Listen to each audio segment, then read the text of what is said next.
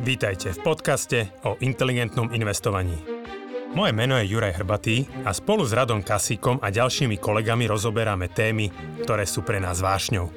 Finančné vzdelávanie, šetrenie a investovanie sú oblasti, ktorými vo Finaxe žijeme každý deň. V tomto podcaste sme spojili naše vedomosti, aby sme vám pomohli žiť pokojnejší život vďaka dobrému finančnému zabezpečeniu. Stiahnite si do mobilu našu aplikáciu Finax a nezmeškáte nové podcasty, blogy či skvelé webináre. Dobrý deň a vítajte pri 100. diele podcastu Finax Radi. Dnes vedľa mňa sedí Rado Kasík. Ahoj. A Janči Tonka. Ahojte. A verím, že ste pripravení odpovedať otázky našich divákov a že sa teda môžeme rovno do toho pustiť. Ja moc pripravený nie som. Výborné.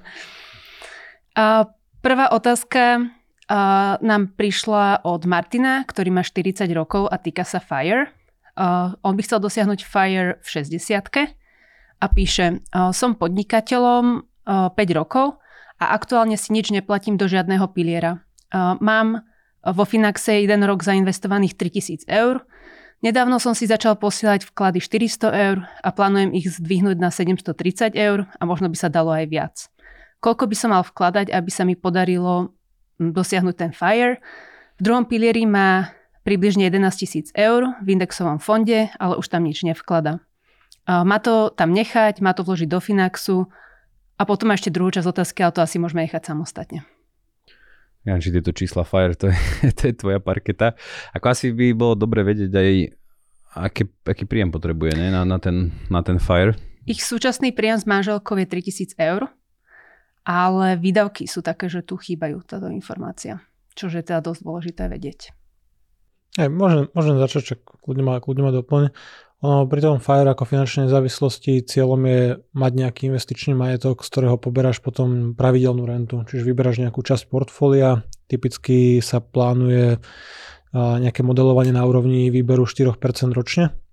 Čiže chýba nám tam ten najdôležitejší údaj o tých výdavkoch, že ono to nie je ani o príjmoch, že príjmy sú super, že vďaka nim dokážeš investovať, ale jednoduchšie by bolo, keby sme poznali výdavky, že pokiaľ by som plánoval, dajme tomu, na dôchodku žiť z 2000 eur, povedzme, že v tej 60-ke už, dajme tomu, možno tá hypotéka bude vyplatená, deti budú z domu a nejaké výdavky trošku klesnú. A aj dneska, keď plánuje Martin investovať 700 eur a navýšiť to, tak možno nejakú 1000 dokáže odložiť, čiže z tých 2000 by mu možno stačilo, ako nejaká doživotná renta. A to pravidlo 4% môžeme aj obrátiť opačne, čiže môžeme povedať, že treba si vybudovať 25-násobok ročných výdavkov. Čiže pokiaľ ročné výdavky sú 2000 eur x 12, 24 000, tak to vynásobíme 25 a vyjde nám nejakých 600 000 eur.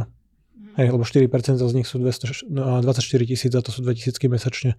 No a na to, aby si vybudovala majetok 600 000 eur za 20 rokov s tým, že dneska máš 3 000 eur zainvestovaných a povedzme, že potreboval by to vyšpičkovať ešte trošku viacej na nejakú 1000 mesačne šetrenia, tak s touto kalkuláciou pri 8% nejakom predpokladanom dlhodobom ročnom výnose pri dynamických fondoch, akciových portfóliách je to dosiahnuteľné. Čiže, ale naozaj treba akože investovať tú 1000 alebo to nejako priebežne navyšovať a ideálne nie 20 rokov, ale 21. Že na tých 20 rokoch to je niečo pod 600 000, na 21 rokoch to vychádza nejakých 620. Takže je to dosiahnuteľný cieľ, ale 20 rokov investovať 1000. OK. Môžeme ešte do popisu videa pridať tú tabuľku, taký ten jednoduchý prehľad. Áno, že koľko si treba šetriť vlastne z príjmu, že podľa toho, kedy chceš ísť do dôchodku. No, akože tá matematika za tým je jednoduchá, akože ťažké potom vydržať 20 rokov, neminúť 1000 a prípadne to nejako navyšovať, alebo hlavne mať tie príjmy, ktoré vôbec akože umožnia takúto mieru úspor. A on tam mal teda takú podotázku, že či má presunúť z druhého piliera peniaze. No. A z druhého piliera nedajú sa presunúť peniaze, že tam tie peniaze v indexových fondoch sa môžu zhodnocovať, môžu zarábať, ale to počka do dôchodku, tie nie sú nejako predčasne možné ich vybrať, nie sú dostupné. A v rámci jeho otázky ešte sa pýtal, či si má vytvoriť rezervu, teda koľko si má skôr vytvoriť rezervu a kde ju má držať? Určite si má. To je proste základný pilier. Ako zase závisí individuálne, však odporúča sa 3 až 6 mesiacov, tá 3 až 6 mesačné výdavky, čiže ak by sme počítali s tými 2 000 eurami, že minie mesačne, tak ideálne nech to je teda tých 6 až 12 tisíc, ale ja by som to ešte možno trošku rozšíril, že závisí aj od toho, aká je ich situácia, teda minimálne vieme to, že je podnikateľ, čiže to by som trošku možno vnímal ako rizikovejšiu situáciu, že nie je to úplne taká istota príjmu. Tiež nevieme, že či majú nejaký, alebo nebolo to spomenuté, či majú nejaké záväzky, hypotéku, deti. Majú hypotéku, majú 2 deti a momentálne majú rezervu vo výške 6 000 eur. Takže ja by som asi odporúčal ju trochu ešte navýšiť vzhľadom na tieto okolnosti. Ale splátku majú nízku, ešte doplním, majú tam napísané, že 190 eur iba splácajú. OK. A možno napriek tomu, ako závisí, že naozaj aj aká je tá istota príjmov, ale myslím, že keď to zdvojnásobili, nič sa nestane. A tá druhá časť, samozrejme odporúčame, alebo je vhodné tú rezervu aj zainvestovať, že nedržať ju celú na účte. Čiže možno nechať si 3-4 tisíc na nejakom sporiacom účte, ako takú vyslovene tú rýchlu pohotovostnú, alebo ten rýchly pohotovostný vankúš, a ten zvyšok by som teda pokojne investoval s tým rizikom nejakým vyváženým, čiže maximálne do 50% akcií, 50% dlhopisov. Ja by som ešte možno dal k tej rezerve, že áno, toto je taká situácia, že pokiaľ niekto podnikateľ, nepoznáme ten biznis, nevieme, ako to je stabilné, že ja si rozdiel, či si zubár, ktorý možno vie dobre plánovať akože príjmy, výdavky, alebo nejaké akože variabilné príjmy, pokiaľ veľmi kolíšu. Ale pokiaľ máš akože mieru úspor na úrovni niekde okolo 1/3 príjmu, tak to tiež fakticky nejaká rezerva, že keď sa ti pokazí auto, máš nejaké nečakané výdavky, tak OK, že v ten mesiac nepošleš tú 1000 do investícií, že to ti tiež vytvára nejaký vankúš, že proste akurát neinvestuješ. Ale tých 3 až 6 mesiacov, akože tým sa určite niečo pokazí. Dobre, ďakujem. Druhá otázka prišla od Alexandra, ktorý má 30 rokov a týka sa nehnuteľnosti. Na jeseň minulého roku som sa rozhodol predať investičný byt, ktorý nie je zaťažený hypotékou. Bohužiaľ, situácia na realitnom trhu je taká, že ani pri 20% znížení z pôvodnej ceny sa nepodarilo nájsť kupcu. Ako by ste odporúčili postupovať? Predať byt s ešte väčšou zľavou alebo ho na nejaký čas prenajať? Peniaze z predaja plánuje investovať do akcií s dlhodobým investičným horizontom. Čiže nie je tá nehnuteľnosť zaťažená hypotékou už? Je bez hypotéky, áno. A príjmy má na úrovni 3 500 mesačne. Áno. Takže dobrá situácia. A je to jediná nehnuteľnosť, či ešte sú tam nejaké ďalšie? O inej nevieme. Predpokladáme, že asi jediná. Tak to ja začnem možno tak z iného konca. To vlastne tá otázka prišla už v tomto roku, že 2023. Áno, myslím, že to bol január, spomína, že na jeseň sa rozhodol predať, ale tak vtedy už ten trh zamrzol, čiže tá situácia je asi taká januárová stále. No, čiže mal počúvať Finax už vopred. Tu musím pochváliť Jančiho za jeho skvelý call. Ale ja som nestihol predať, ja som napísal blog, že môžu byť nehnuteľnosti na vrchu, ale nepredal som tiež, takže teraz radíš aj mňa, pozor. Všetkých si nás o tom presvedčil, však akože nebol dôvod úplne, že neveriť, ale však prišiel si ty s tou myšlienkou, vlastne niekedy na sklonku júla, ak sa nemýlim, minulého roku. Skoro sme trafili top tentokrát. Pekne, tak keď si ešte zaráta, že nejaká tá likvita, koľko to trvá predať, takže ja si dovolím tvrdiť, že si to pekne trafil. A akože som aj celkom milo prekvapený, že teda tak rýchlo sa to zomlelo, že reálne naozaj stačilo pár mesiacov, aby nebol schopný predať za tú požadovanú cenu. Na sej samozrejme závisí, podľa čoho je stanovovaná. Či je to cena, ktorú si teda želá, alebo cena, ktorá zodpovedá naozaj tej trhovej situácii v tej danej lokalite a vzhľadom na charakter tej nehnuteľnosti. Či čo by si Janči odporúčal? To je taká zaujímavá otázka, že či teraz, ako tam to bolo tak, že ani 20%, zníženie ceny 20% nepomohlo. Mm-hmm. Čiže otázka je, že či ísť ešte ďalej, hej? No, akože ten trh je teraz zamrznutý reálne. Ako nevieme dosť detailov o tej nehnuteľnosti, že na to, aby sme mohli nejako akože naozaj kvalifikovane odpovedať, by sme potrebovali vedieť, že keď je to bratislavská novostavba, tak asi pri takomto poklase by sa dala predať, akože pri takejto zľave z ceny. Pokiaľ je to nejaká, neviem, chalupa na dedine alebo v nejakom okrese s vysokou nezamestnanosťou, tak dneska asi nebude toľko kupujúcich. Ale akože ťažká situácia. Ja osobne by som nejako tú cenu viacej neznižoval, takže nepanikáril by som. Vyzerá, že Alexandra má dobrú situáciu, pravdepodobne z tých príjmov dokáže odkladať, investovať, že nie je tam niečo, čo by ho tlačilo do núteného predaja. Takže ja by som sa skôr pozrel po tom, že aká je možno aký je výnos vlastne z predajmu tej nehnuteľnosti, lebo akože áno, ceny klesli, a vysoké úrokové sadzby sa štvornásobili, ale vďaka tomu vlastne rastli aj príjmy z prenájmu, alebo teda akože nájomné rastlo. Čiže nemusí to byť úplne zle nejakú dobu to podržať, kým sa ten trh trošku zotaví, alebo kým ľudia sa trošku viac adaptujú na tie vyššie úrokové sadzby a budú ochotní, alebo možno trošku klesnú ceny, trošku porastú mzdy a keby trošku sfúkli úroky z tých 4-5% nižšie, tak znovu tie nehnuteľnosti budú dostupnejšie a potom by som nejako možno riešil predaj. Čo je taký ďalší krok, akože vzhľadom na ten 3,5 tisícový príjem, že to je naozaj taký žolík, ktorý si myslím, že je dosť cenný. A nemusí predať nehnuteľnosť, môže si vočne zobrať hypotéku, že tá nehnuteľnosť je nezaťažená, čiže pokiaľ dneska, alebo pokiaľ plán bol predať ju, nemáme tu cenu nehnuteľnosti, že? Hej, že predať tú nehnuteľnosť a investovať tie peniaze do akcií, že dlhodobo asi nás počúva, asi verí tomu, alebo teda predpokladu, že tie akciové trhy zarobia dlhodobo viacej, ale neviem, povedzme, nech ide o nejaký 250 tisícový byt, zobral by som si možno voči nemu nejakú akože hypotéku. Tie znalecké posudky určite budú nižšie ako počas tých úplne vrcholných hodnôt, ale stále majú nejaké meškanie voči tej trhovej situácii typicky a stále vidím tu možnosť načerpať možno 60-80% hypotéku možno v takej výške, aby toto nájomné pokrylo. A tým pádom získam 3/4 alebo 80% z tej sumy, ktorú môžem rovno investovať a zároveň si nechám nehnuteľnosť, kde nájomné mi buď spláca tú hypotéku a tie náklady, alebo to nejako mierne dotujem, s tým, že ale pri hypotéke splácame istinu, takže tá matematika môže vychádzať celkom dobre a nechať si aj nehnuteľnosť, aj investovať do akcií v tomto prípade. Perfektné.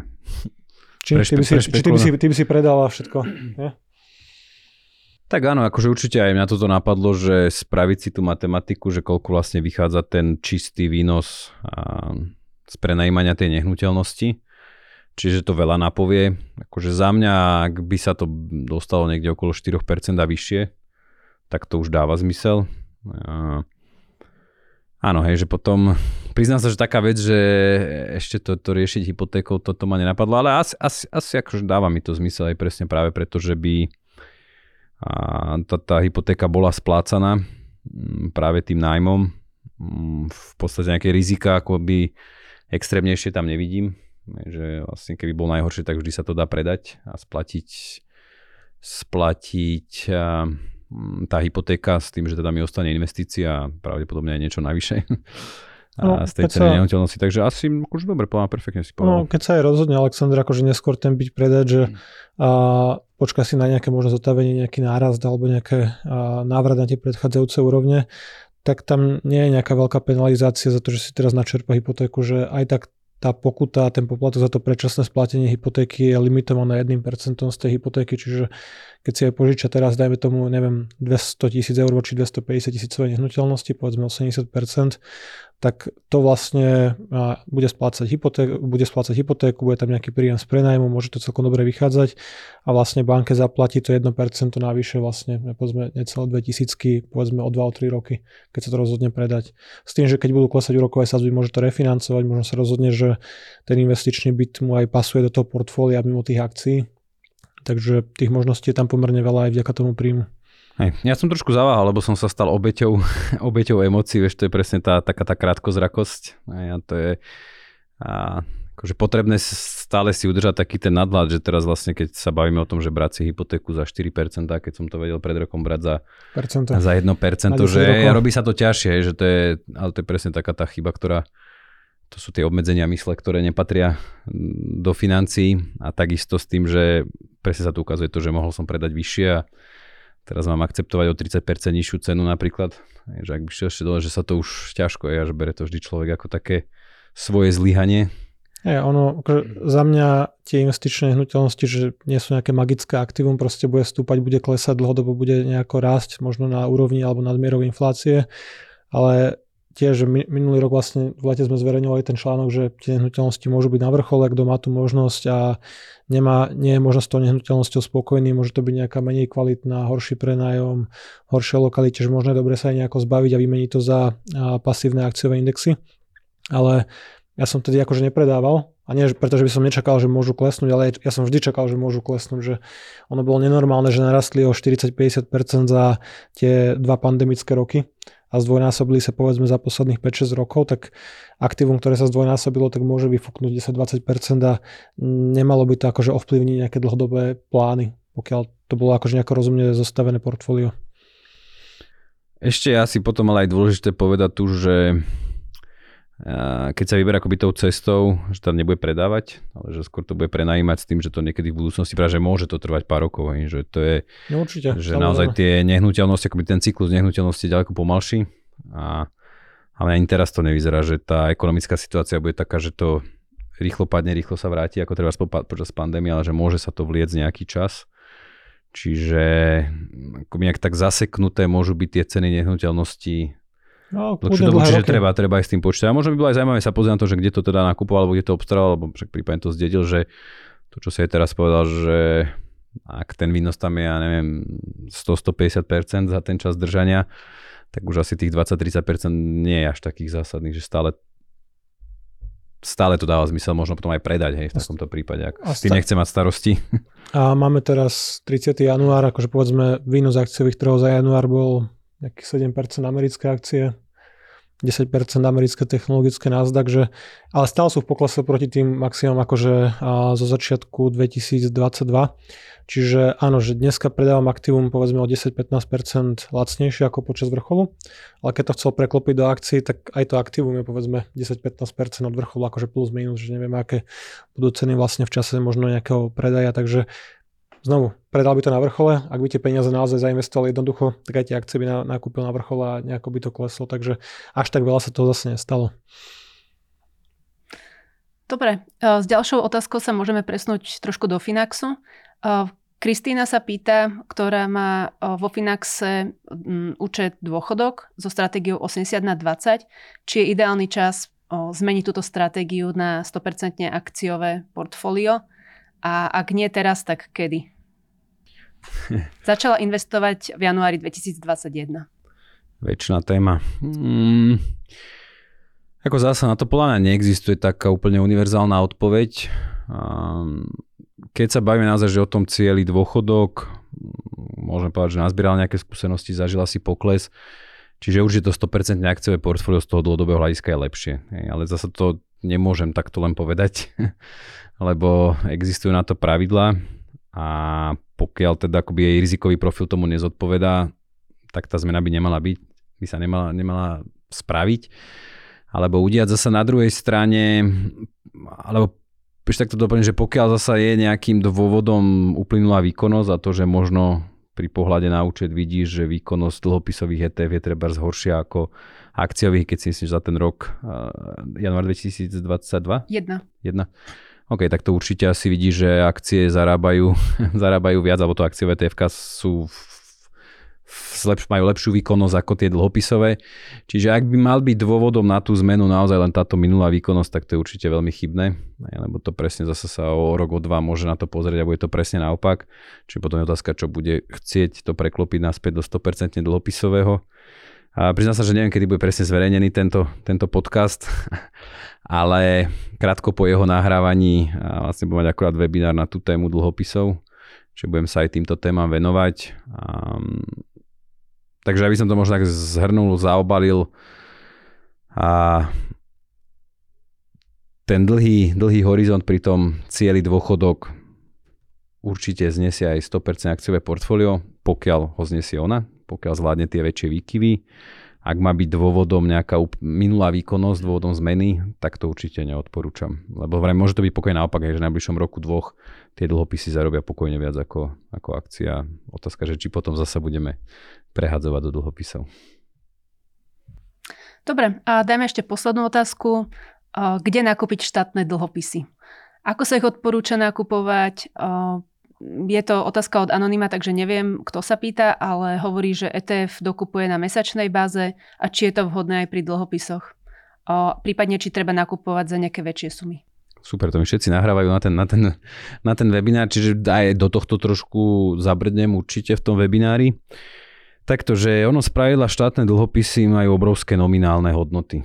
Čiže tam väčšinou ten nominál sa pohybuje 100 000 eur, to je základ. Akože samozrejme vydávajú mnohé štáty, neviem či aj Slovensko, to by som klamal.